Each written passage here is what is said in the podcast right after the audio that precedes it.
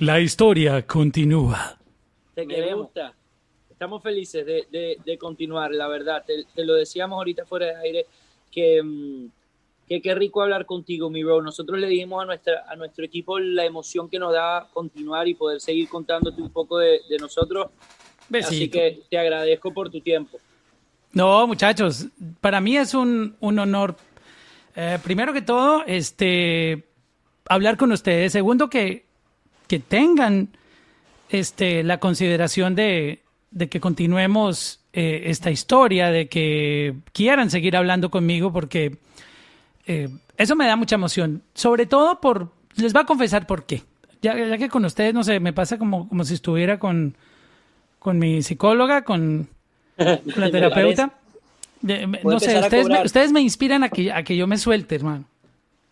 Es que, y es que tú sabes que en, en, Internet hay muchas cosas que llaman la, la, atención así, rápido. Y la polémica es una de ellas. El chisme, como que la tragedia ajena, ¿no? El dolor ajeno. Oh, mira, esta persona se cortó una mano y ese video se lo ven completo. Claro. Oh, pero tú estás haciendo algo inspiracional y oh, luego lo veo. No sé, es como, como yo, yo soy partidario de, de inspirar, de, de, tú dejar un mensaje y, y de verdad que, que, este mensaje que ustedes me dan eh, me ratifican que, que, que, vamos por el lado correcto, por el lado, oh, por el lado que es. así tú a veces digas, wow, la viralidad y, y porque, porque la tentación está ahí. Decir, no, vamos a volvernos polémicos y, y ácidos y, y yo creo que ese, aunque respeto mucho a la gente que, que lo hace, siento que, que, es mejor dejar un mensaje así tú impactes a una persona. Si tú impactas a una persona, tú, tú ya, estás haciendo algo. Ya valió la pena. Y las cosas que hemos hecho que se han viralizado son siempre con el fin de, oye, que la gente pase un buen rato. Dios mío, pero ¿qué carajo es esto? es con el, es con el fin que la gente pase como que un buen rato. Me explico, o sea, como que se, que se, puedan reír. A decir, oye, a la gente le va a encantar esta vaina. Y se viraliza porque es un video, qué sé yo, anunciando una canción diciendo que estamos embarazados. O sea, eso es gracioso. Eso no tiene sí, porque, exacto. Y es un punto que ustedes tienen muy interesante y es la, como la parte tan tan fácil de conectar, como que no le dan tanta mente. Me tengo que ver muy sexy en este video. Hola amigos, vean mi nueva canción. Lo, saben contar tan bien que creo que por eso la gente se, se siente tan identificada y les tiene tanto cariño y es que ustedes son auténticos. gracias, Por ejemplo, e, ese challenge que están haciendo con, con, la mantita en el piso como si fuera una moto. Eh, todos queremos hacer eso porque es divertido, ¿no?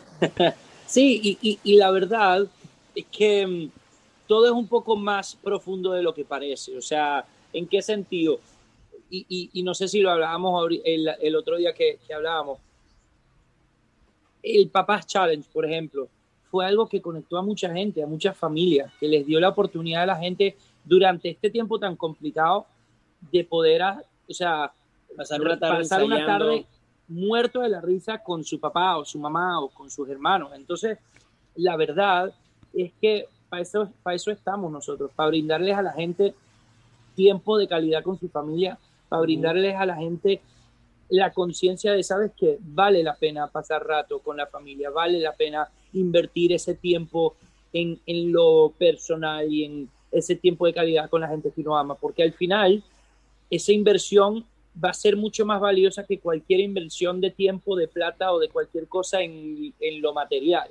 Entonces, para eso estamos Ricky y yo, para motivar, inspirar y querer dejarle ese mensaje de familia y de amor, de hermanos a la gente. Y ustedes hacen una tarea muy bonita de, de dar ese ejemplo porque están en una industria donde muchos optan por lo que llaman el fronteo o en, Puerto Rico la chicanería en Colombia. ¿Cómo lo dicen en Venezuela cuando alguien está ahí mostrando cosas? En Colombia le decimos chicanero. Uy, que mantan chicanero. Sí, los hechones, no sé, como... Sí, la hechonería. O come mierdería. Exactamente. Esa, así es. So, en vez de ustedes estar mostrando Lamborghinis, tirando dinero, etcétera, ustedes siempre están dando un mensaje. Yo lo comprendo de esa manera. Es familiar, eh, frontean es con la familia, con la felicidad, con el amor, con la unión, tú sabes, como con esas cosas que sí te llenan el corazón de verdad. Sí, y si compartimos algún carro o alguna cosa así o tal, nunca es desde mira lo que tengo. Es desde el, el otro día, por ejemplo, en uno de mis, de, de, salí en uno de los autos con, con el perro y es el convertible. Y Mao estaba en el carro de él y me filmó mientras yo estaba con el perro. Yo no compartí la historia diciendo, miren el carro que tengo. Es porque fue literalmente un momento bonito que estábamos ahí, o sea, y que mamá estaba filmando, el perro estaba sentado como un ser humano en el, en el asiento y fue gracioso.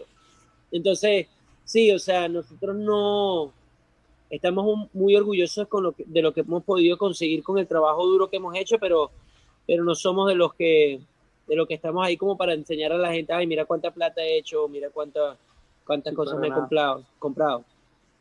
¿Crees que eso lo, lo, lo traen de, de la educación familiar? Porque tu, tu papá también sí. viene de, de, de, esa formación, ¿no? Totalmente, 100% sí. Con ellos. Mi mamá en dos minutos yo subo una un story come mierda o algo así, de una vez mi mamá me escribe y me dice, baja esa mierda, tú que te... Fajugo, dice. Fajugo, ¿qué te crees ahí enseñando el Rolex, enseñando tal cosa? Eso queda horrible.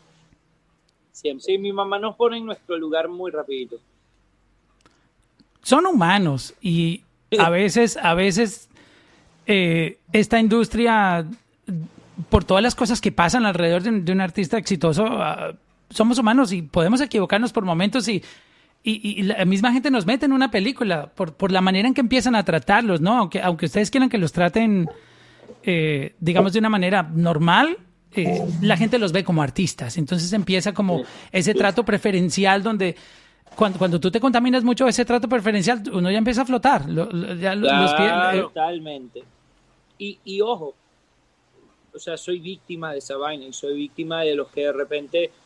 Eh, creo, me empiezo medio a creérmela y para eso tengo también a Ricky, Ricky me tiene a mí. Sí, o sea... Porque uno no se da cuenta, uno dice, cuando yo llegue a tal nivel jamás voy a hacer, pero no es algo que uno hace conscientemente. No, uno de repente está repente... en el aeropuerto y uno dice, yo tengo que hacer esta fila. ¿Sabes? Una vez uno piensa, yo tengo que hacer esta fila. Sí, y, y es una mierda, es horrible, pero... Pero, sí, pero está el otro rápido para decirte, sí, pendejo. No, o hay otro, o hay otro ahí rápido que, que, busca la manera de colgarnos. pero no, pero eh, sí, es algo, es raro, uno no lo intenta hacer y si uno no tiene gente que te está constantemente chequeando, uh -huh, se te sube rápido a la cabeza. O sea, y, y, lo de la cola es una bobería, porque sí, o sea, eh, ahorita acabamos de ir por mi cumpleaños a los parques temáticos de Orlando y tal, y uno de los días fui el día de mi cumpleaños, que fue todo lo que se planeó y tal, sí se hizo, pues, planeado, oye, va a ir Mau y Ricky, va a ir tal, va a ir tal, y entonces no te dejan hacer cola y tal, y uno, y uno entra como si nada, pero el día siguiente nos quisimos quedar y a ir a otro parque de esos y terminamos yendo así como así, y estábamos en la cola tomándonos fotos con todo el mundo y, y aparte, claro, me da risa porque nosotros vamos con máscara y con toda vaina uno ya no puede, o sea, un poco, es un poco más difícil hoy en día para que alguien se dé cuenta quién está ahí, entonces ayuda un poquitico. Pero nosotros era divertidísimo porque nosotros somos nosotros y aunque seamos, o sea, aunque tengamos alguna canción pegada, whatever, hacemos lo mismo que haríamos si no, que era estar en la fila y jugar vainitas como de, ¿sabes? Como que se nos quedaba viendo, nos filmaba y estábamos nosotros que jugando un juego entre todos los panas que estamos ahí como la hora de cola. Y eso es divino, eso es divino, la verdad, y tiene todo que ver 100% con nuestros padres y con la gente que nos rodea. En un mundo donde la gente se imagina que, pues como ustedes tienen, digamos, eh, éxito y, y, y, ese éxito encierra muchas cosas, incluye también lo económico, poder viajar, tener lujos, estar en un lugar muy cómodo, volar en jet privados, etcétera. ¿Cuál es esa pequeña cosa que, que mucha gente diría, no, yo no puedo creer que ellos pudiendo hacer tanto se entretengan o les parezca esto tan estúpido que yo tengo también acceso a eso, pero ellos lo disfrutan más yeah. que y yo quisiera tener la vida de ellos, o sea, ¿qué son esas pequeñas tonterías que ustedes que, no tienen valor económico, pero que ustedes disfrutan al máximo. Mira, hay muchas cosas. Te, puedo decir de mis planes favoritos. Y esto, ojo, y te voy a decir, te voy a decir eh, algo que alguien podría determinar diciendo, bueno, sí, eh, pero obvio, si tienes tal carro, sí, pero no, da igual. Yo prefiero, yo, de mis planes favoritos es ir de atardecer con mi mujer en mi auto, en el que no tiene techo, y, esta- y, y manejar y escuchar música con ella. Yo me, yo la, literalmente le he escrito, oye, ella está en un lado de la casa y yo del otro, y le pongo, oye, te espero abajo en 10 minutos. Y llega ya abajo y estoy ya con el carro yo prendidito afuera, cale- calentito, se sube ya al auto y salimos y nos vamos hora y media a manejar por ahí, a escuchar música ella y yo. Bueno, en mi caso yo lo hago a pie. Yo Va. vivo en un lugar donde, donde no, que es como súper tranquilo. Y en mi misma cuadra tengo acceso como a, como a una bahía, ¿no? Em, entonces agarro a mi esposa y nos vamos ella y yo en el atardecer, literal, a caminar, a ver el atardecer y hablar. Y ahorita que está haciendo frío, bro, bueno, mírame, estamos afuera, yo estoy aquí con el cielo Wow. así, y es de las cosas que más disfruto yo es estar afuera. Yo soy un tipo, El plan mío y de Mao es muy parecido, el de Mao es un poquito más humilde que el mío. Chicos, denme cinco segundos, le abro a mi esposa esta puerta que yo le puse seguro, ella no puede entrar aquí. pero- dale, tranquilo. Estoy grabando, de- Mira, mi ella- esposa que tenía que entrar acá. Dice ella, desgraciado. Saluda a Mau y Ricky rapidito. Hola, Hola. Es Mario, mi esposa. ¿Cómo estás? Saludos. Ya, ahora sí. Perdón por la interrupción. no pasa nada. Ey, amo eso, amo eso porque todo el mundo está ahorita, claro, estamos todos teniendo que improvisar en la casa y la vaina, y siempre sucede algo. El, el perro de Ricky, por ejemplo, tú sabes, es uno de esos que interrumpe todas las entrevistas posibles. Ahorita porque está dormido, dormido pero yo dormí aquí echado, literal, o sea, aquí. Oiga, yo, yo siento que hay que buscarle novia, ¿no? Vértale, Sí. sí. de hecho hablábamos de eso esta mañana. porque anda, anda, le gustan los Anda inquieto, anda inquieto. Anda inquieto este cabrón. Pero, pero ve que lo castraron, él está castrado. Sí, la gente en Pero, pero, el "Castre, instinto, cástrelo". o sea, a ti te pueden castrar lo, lo que sea, pero el instinto, eso no te lo pueden castrar, eso no te lo quita nadie. O sea, él pu- uno puede hacer, él no puede embarazar a, a una perra, pero, pero, las pero puede, pero puede igualito intentarlo.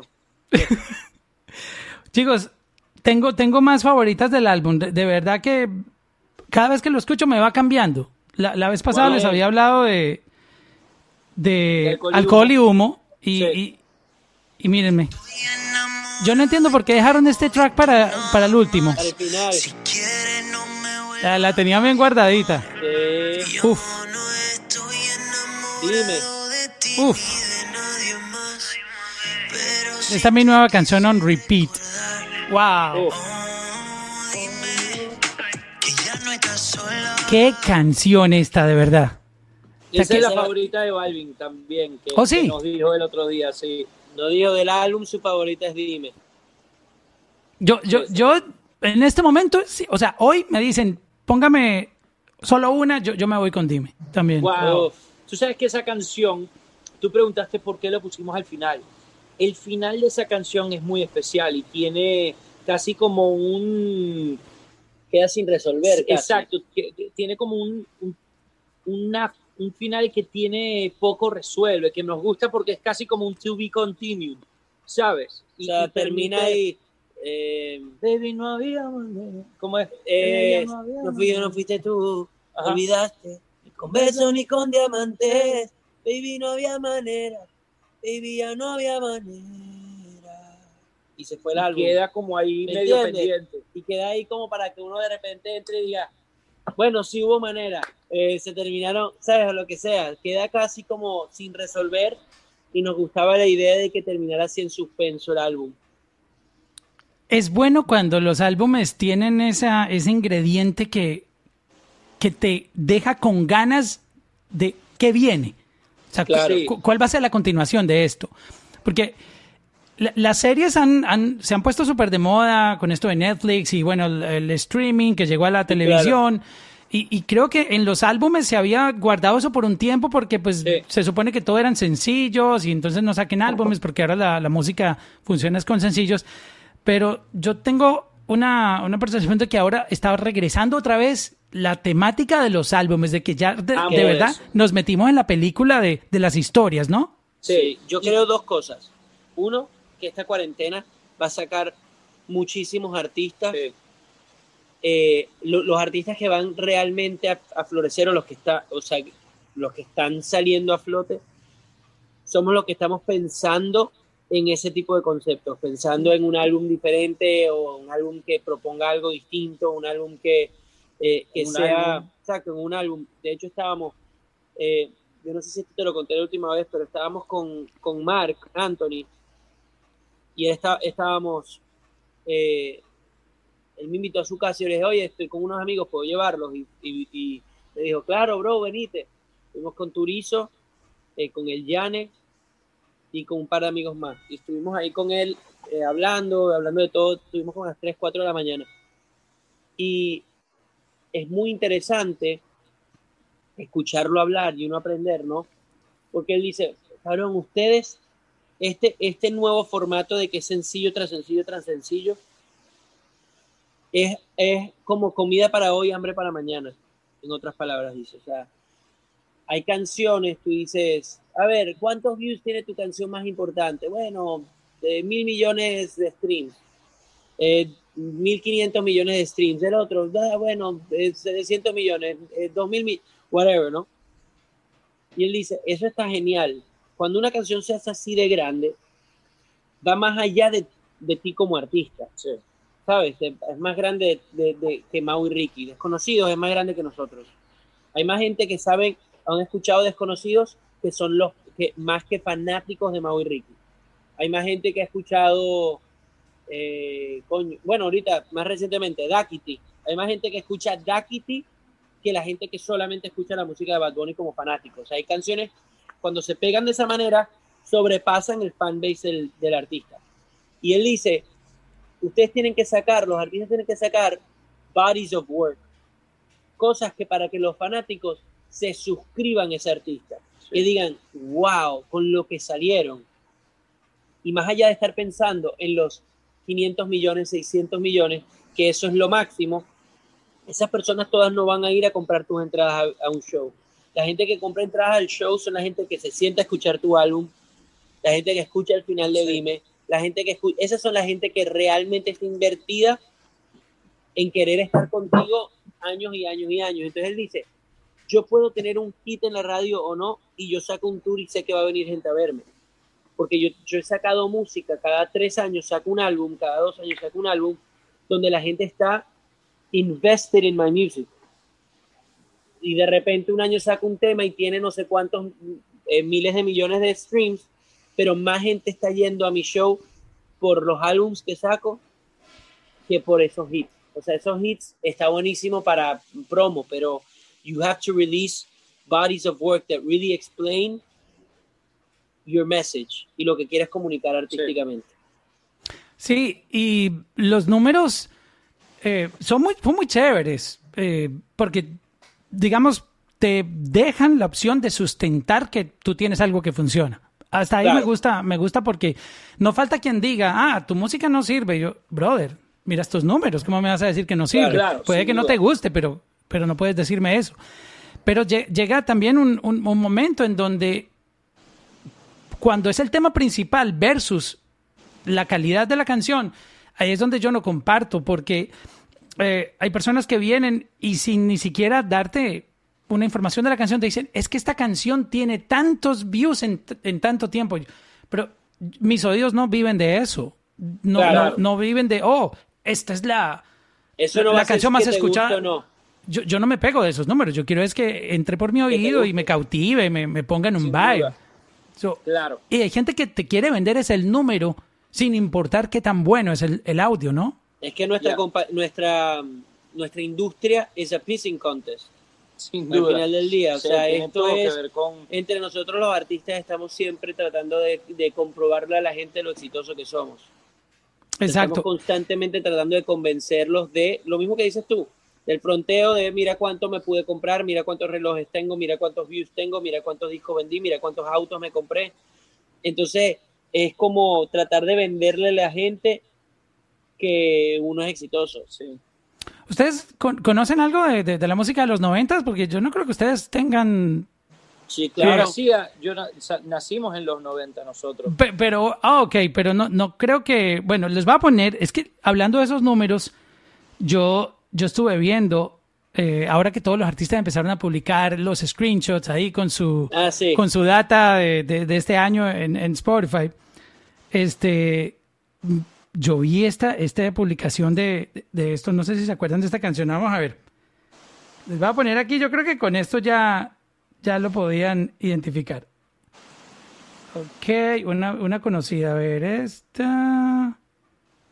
Hmm. Ok, esta.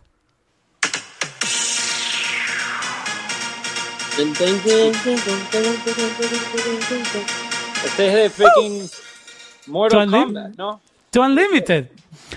Bro, esta gente no saca música desde los 90 y mi- mira los números. 31.3 31 millones. millones con, con una canción, con canciones que salieron en los 90. Qué Una belleza locura. eso. O sea, yo creo que Eso ni es esta nueva generación sabe de ellos. ¿Cómo tú puedes seguir vigente con música de hace eh, 30 años? Wow. Quality, man. Sí, quality y aparte gente que seguramente estaba pensando en ese momento en, en el futuro. O sea, yo, yo amo los artistas que están un paso adelante, ¿sabes? Amo, amo los artistas que marcan la tendencia y que, por ejemplo, Michael Jackson. Michael Jackson tú lo escuchas hoy en día y el sonido de Michael es como si fuese de ahora, ¿sabes? Entonces, en ese momento nada se parecía a Michael porque Michael estaba siempre al, al, Sí. al frente. Y, y él era- Heartbreak, 808 líder. Heartbreak de Kanye West, cuando salió todo el mundo decía, ¿qué carajo es esto? Sí. Que no sé qué, ¿por qué estás cantando? Lo que tienes que estar. Y él abrió la puerta a que exista Drake, Future, todos estos artistas que, que, que cantan, ¿sabes? Eh, que son raperos, claro. que, que cantan y rapean. Y cuando salió ese disco, la gente decía, güey, ya va, espérate, ¿qué es esto? ¿Qué es esto? ¿Qué es esto? Y se convirtió en un pilar no solamente de la carrera de él, sino en lo que abrió las puertas a que existen todos estos artistas que la gente hoy ama y adora. Sí. ¿A, usted- a les pasa? No, da- dale, termina. ¿no? Entonces creo que esa gente era eso en esa época. O sea, yo escucho eso y me parece lo máximo. Y me puedo imaginar que de repente un The Weeknd pueda estar sacando algo con ese sonido ahorita. Claro. Sí, y a ustedes no les ha pasado que, y he escuchado eso en muchas historias de, de personas exitosas, eh, que cuando les dicen, por ahí no, dicen, oh, por ahí sí, Por aquí sí, Me- eh, claro. ese es mi camino, o sea, que, que necesitan es el no, porque cuando les dicen que sí, para ellos es un no, dice, esto no me va a funcionar porque esto, si esta persona lo entiende, es porque esto ya está pasando. Y yo lo que quiero es Claro. innovar. So, ¿Les Sí. ha pasado así con, con- con canciones que ustedes, porque ustedes son innovadores, ustedes han venido a re- como, como el álbum, Refresh, Sí. están Wow. refrescando. Oye, yo, lo, yo lo que creo es que lo que nos ha pasado es uno, nos hemos dado unos cuantos golpes. O sea, hemos aprendido eh, a veces al- a- en la fácil y a veces a la difícil. O sea, hemos tenido momentos donde nos hemos dado eh, golpes cuando nosotros empezamos a perseguir el hit, en vez de estar persiguiendo la excelencia y perseguir el, el querer seguir creciendo y evolucionando. En el momento que Ricky y yo estábamos persiguiendo el hit, nos dimos cuenta, cuidado que esto es peligroso, porque esto puede significar no solo emocionalmente y, y- y aquí en, la- en, en cuanto al ego y todo eso de una persona, es, es algo que le hace daño a la carrera, porque no hay contundencia y no hay, eh, eh, ¿sabes?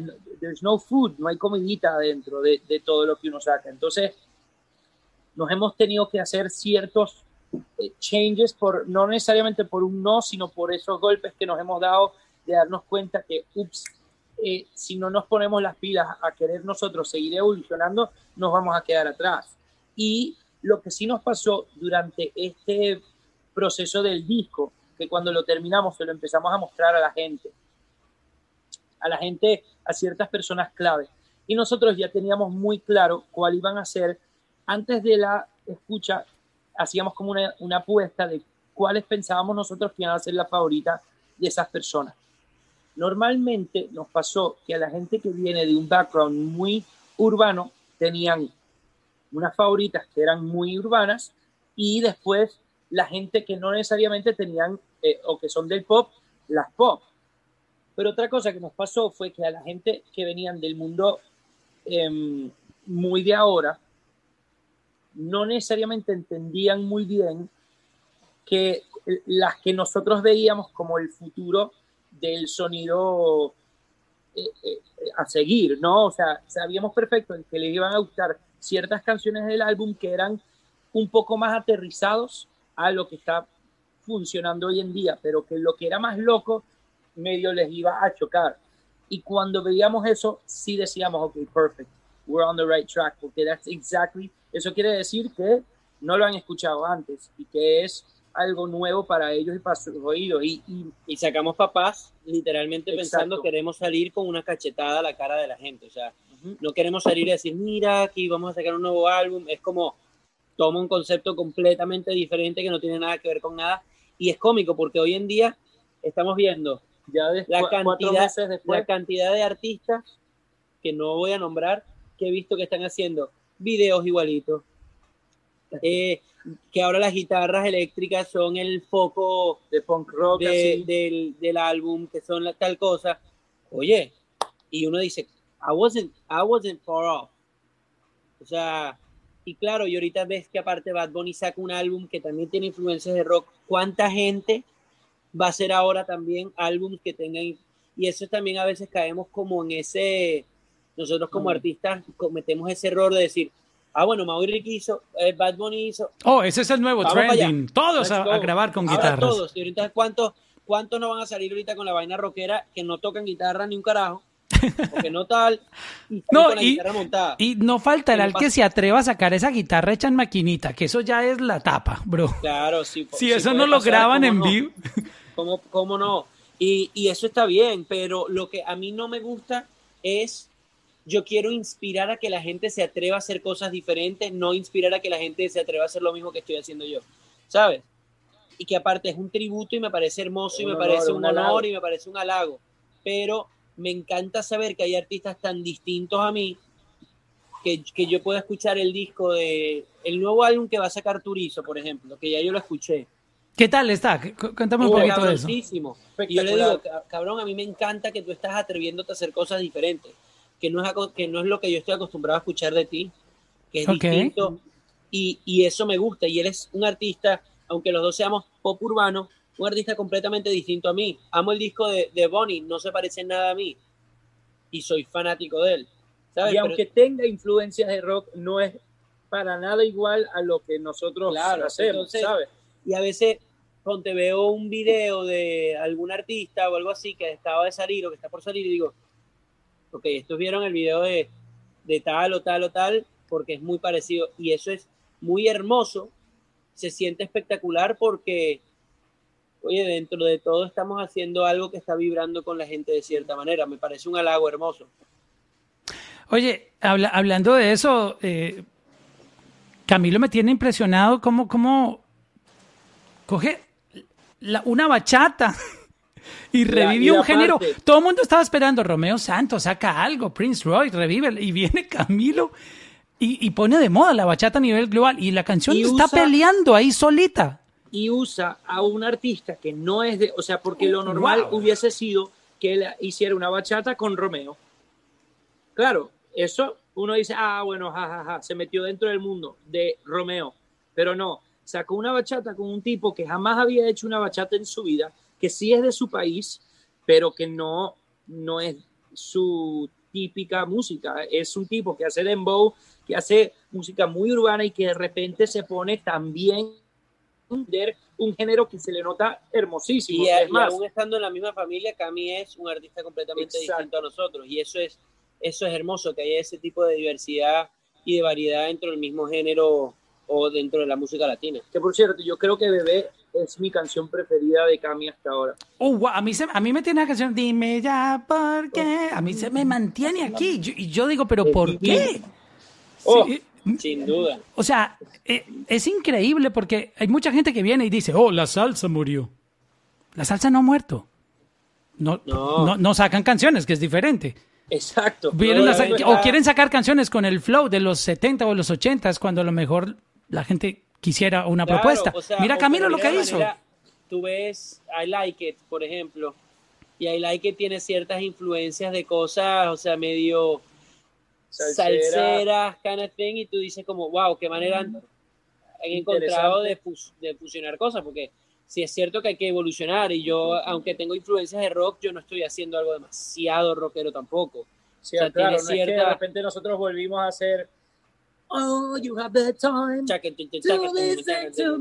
No, no, lo, no lo hacemos, no hacemos música así, pero definitivamente se nota en nuestra estética, se nota, se nota en ciertos instrumentos que en utilizamos. nuestros shows en vivo y todo Sí. eso. Aunque yo tengo un, un- un presentimiento y no tiene nada que ver con que Bad Bunny haya sacado el rock. Hace como un año y pico vengo sintiendo que, que, que, que el rock está como, como, como así, como cuando un tsunami viene y que no avisa, que todo está calmadito. ¿Se acuerdan? Yo la película esta, The Impossible, que todo estaba tranquilo ahí en la isla. Cuando menos piensas llegó el tsunami, eh, obviamente me refiero al género. Yo siento que el rock va a tener su regreso. Est- Está a punto de, de- de Sí, llegar ya otra vez al mainstream. y yo creo que va a ser una combinación de cosas también, o sea, una combinación entre el rock y el género urbano y ¿Sabes tal. qué pasa? Es que yo, yo también, I fail to believe, o sea, yo, yo me rehuso a pensar que los, de, los géneros se terminaron de inventar. ¿Sabes? Bueno, ya los géneros que iban a existir existieron. ¿Por qué? Es como los instrumentos. ¿Por qué será que todo el mundo piensa que los instrumentos se dejaron de, de inventar en los años 1800 y pico? Exacto. o 1900, 1950, la eléctrica 40, ¿no? O sea, la verdad es que la computadora es un, un instrumento extraordinario. Se pueden inventar fusiones de, Género, de géneros nuevos. ¿Y por qué no? Exacto. Y, y mucha gente, y, y a mí me ha pasado que a este aparatito le, le Sí. doy, eh, el- o sea, no, no se trata con respeto porque, no, eh, si no es una guitarra o una batería en vivo, no, no tiene el, el- el Claro. respeto. Hay que darle el respetico también a la, a la máquina porque Pero hay gente por que crea cosas increíbles en la máquina. Mao es un baterista increíble y nosotros no hemos tenido la primera canción Con batería. con batería en- en vivo en, en grabada, por, o sea, que haya sido Hay- un hit, ¿me entiendes? Hay algo especial de la, de la máquina ahorita. Hay algo que está sucediendo con la máquina que, ojo, siento que estoy a- estamos a, a esto de combinar. Por cierto, o sea, yo siento bueno, que... papás combina. Sí, papás combina, pero, pero digo, lo que más amo de la máquina es lo que yo vi con Tiny cuando me junté con Tiny por primera vez. Yo- Tiny fue para mí lo que hizo que yo hiciera así con las baquetas y que permitiera wow. que sucediera em, Desde la compu. desde la compu. Porque Pero eso algo- está duro, que un baterista se la dé a, a- una maquinita Ey, o a un El productor. Baterista sabes. que, lo que, que, que dejes, que suelte la baqueta y que deje que sea la computadora. en el momento que yo vi a Tiny trabajar, yo hice así. Pero es que, bueno, no volví a tocar la batería hasta este disco. Porque Wow. es que es importante. La, la batería hecha en máquina tiene Un sonido. un sonido, aparte de particular, tiene una precisión que no necesariamente se tiene tocando. Y, y a la precisión me refiero al flow. Y sí, suena medio "Oh, el flow, pero es que hay una, una milicoma de, de segundo que cuando está echadito para atrás permite que la canción se sienta mucho más relajada. Si está muy en el grid, como lo tocaría seguramente un baterista de sesión que va a tocar en el metrónomo perfecto, no se siente ese flow de, de como de ritmo que se puede sentar hacia atrás. ¿Me- ¿Se entiende o no? Ajá, sí, porque hay lo unos truquitos. Exacto. Claro. Tiny, cuando Tiny, tú le escuchas a una batería, es casi como, como si le estuvieran jalando así para atrás, que está hecha encima atrás y es divina, que hace que la gente pueda vibrar y pueda bailar de la manera que baila. Chicos, este podcast va a volverse una serie de Netflix. Vamos a tener que cortar otra vez, bro. me- ya me textearon. Oye, pues me encanta. No, ya me da pena decirles que hagamos una tercera parte porque van a decir, este tipo está abusando ya. Y pero- así es un abusadorcito. No, ya, ya, ya lanzaremos otra canción y tendremos otra excusa para hablar y lo que hacemos es pasamos los primeros cinco minutos hablando de la nueva canción y ya lo demás retomamos esto que habíamos hablado. O le, le vendemos los derechos a Netflix para que saque una temporada y tumbamos Me a la gusta, casa de Papi, Hay que papel. cobrar, hay que Eso cobrar. Ponemos acento español. Claro. Ay, Dios, rayos. Mis parceros, muchísimas gracias. Te Es un honor hablar con ustedes siempre. Ey, Gracias, qué lindo papá. que, que tengas una Nueva favorita. Sí, y espero que la próxima vez que te veamos tengas otra. Te queremos. Se- seguro. Se- eh, Es lo, lo que pasa de escuchar el álbum una y, o- una y otra vez. Tú vas encontrando tesoritos, ¿no? Sí, sin duda. Eh, de eso, eso, depende mucho del mood y de verdad que les agradezco mucho una feliz Navidad, feliz año. Eh, gracias queremos. por ese mensaje tan bonito que me, me dejan con, con alegría. Ay, mi hermano, te queremos. Gracias a ti y gracias a toda la gente que está viendo del otro lado. Los amamos mucho. Feliz Navidad, feliz Año Nuevo. Abre esa boquita y mamá. No.